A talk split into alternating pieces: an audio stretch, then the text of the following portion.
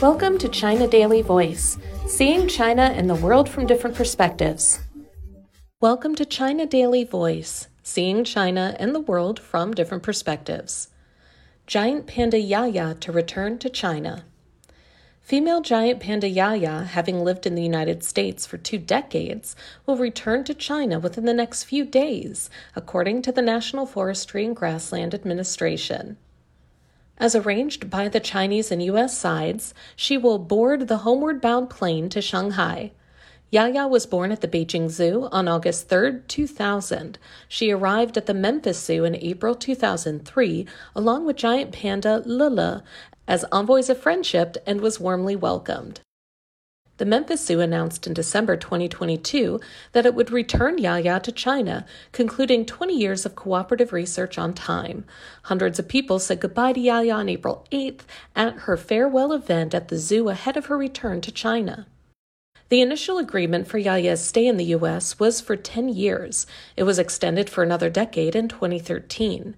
In February, a Chinese expert group arrived at the Memphis Zoo to check Yaya's health. According to their evaluation, a skin disease caused hair loss in Yaya, but she had a good appetite, normal excrement, and stable weight. A veterinarian and a zookeeper from the Beijing Zoo reached the Memphis Zoo last month and worked with the experts from the Chinese Association of Zoological Gardens, who had arrived earlier, to get familiar with the living habits and feeding conditions of Yaya. They also worked along with staff on the U.S. side for Yaya's breeding, nursing, and health assessment, and made further preparations for her return to ensure a safe and sound trip. The Memphis Zoo has a relatively sound management system and operation procedures, said the veterinarian, noting that Yaya's body weight and health condition are stable now. Keepers at the Memphis Zoo would record the time, type, and weight of food provided to Yaya every day, as well as the situation of her excrement, while veterinarians would conduct health examinations on Yaya on time.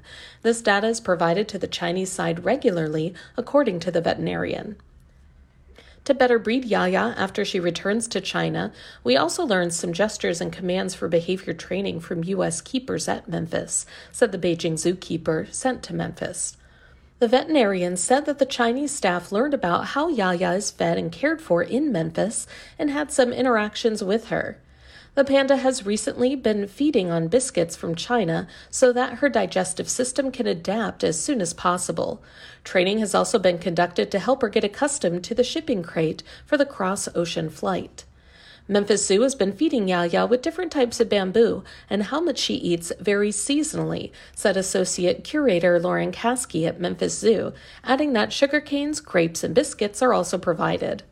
Special care is needed for an aging panda, and zoo staff take detailed notes on Yaya's diet and carefully look at her mouth, back, and hands daily, said Caskey.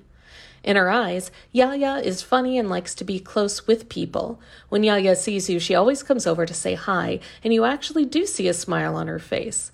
We've had a wonderful opportunity to have our colleagues from China here, and we've been helping give them all the information about our wonderful Yaya, said Caskey. Yaya is so smart and adaptable, and I know she is going to do great when she goes back to China, she said. That's all for today. This is Stephanie, and for more news and analysis, by the paper. Until next time.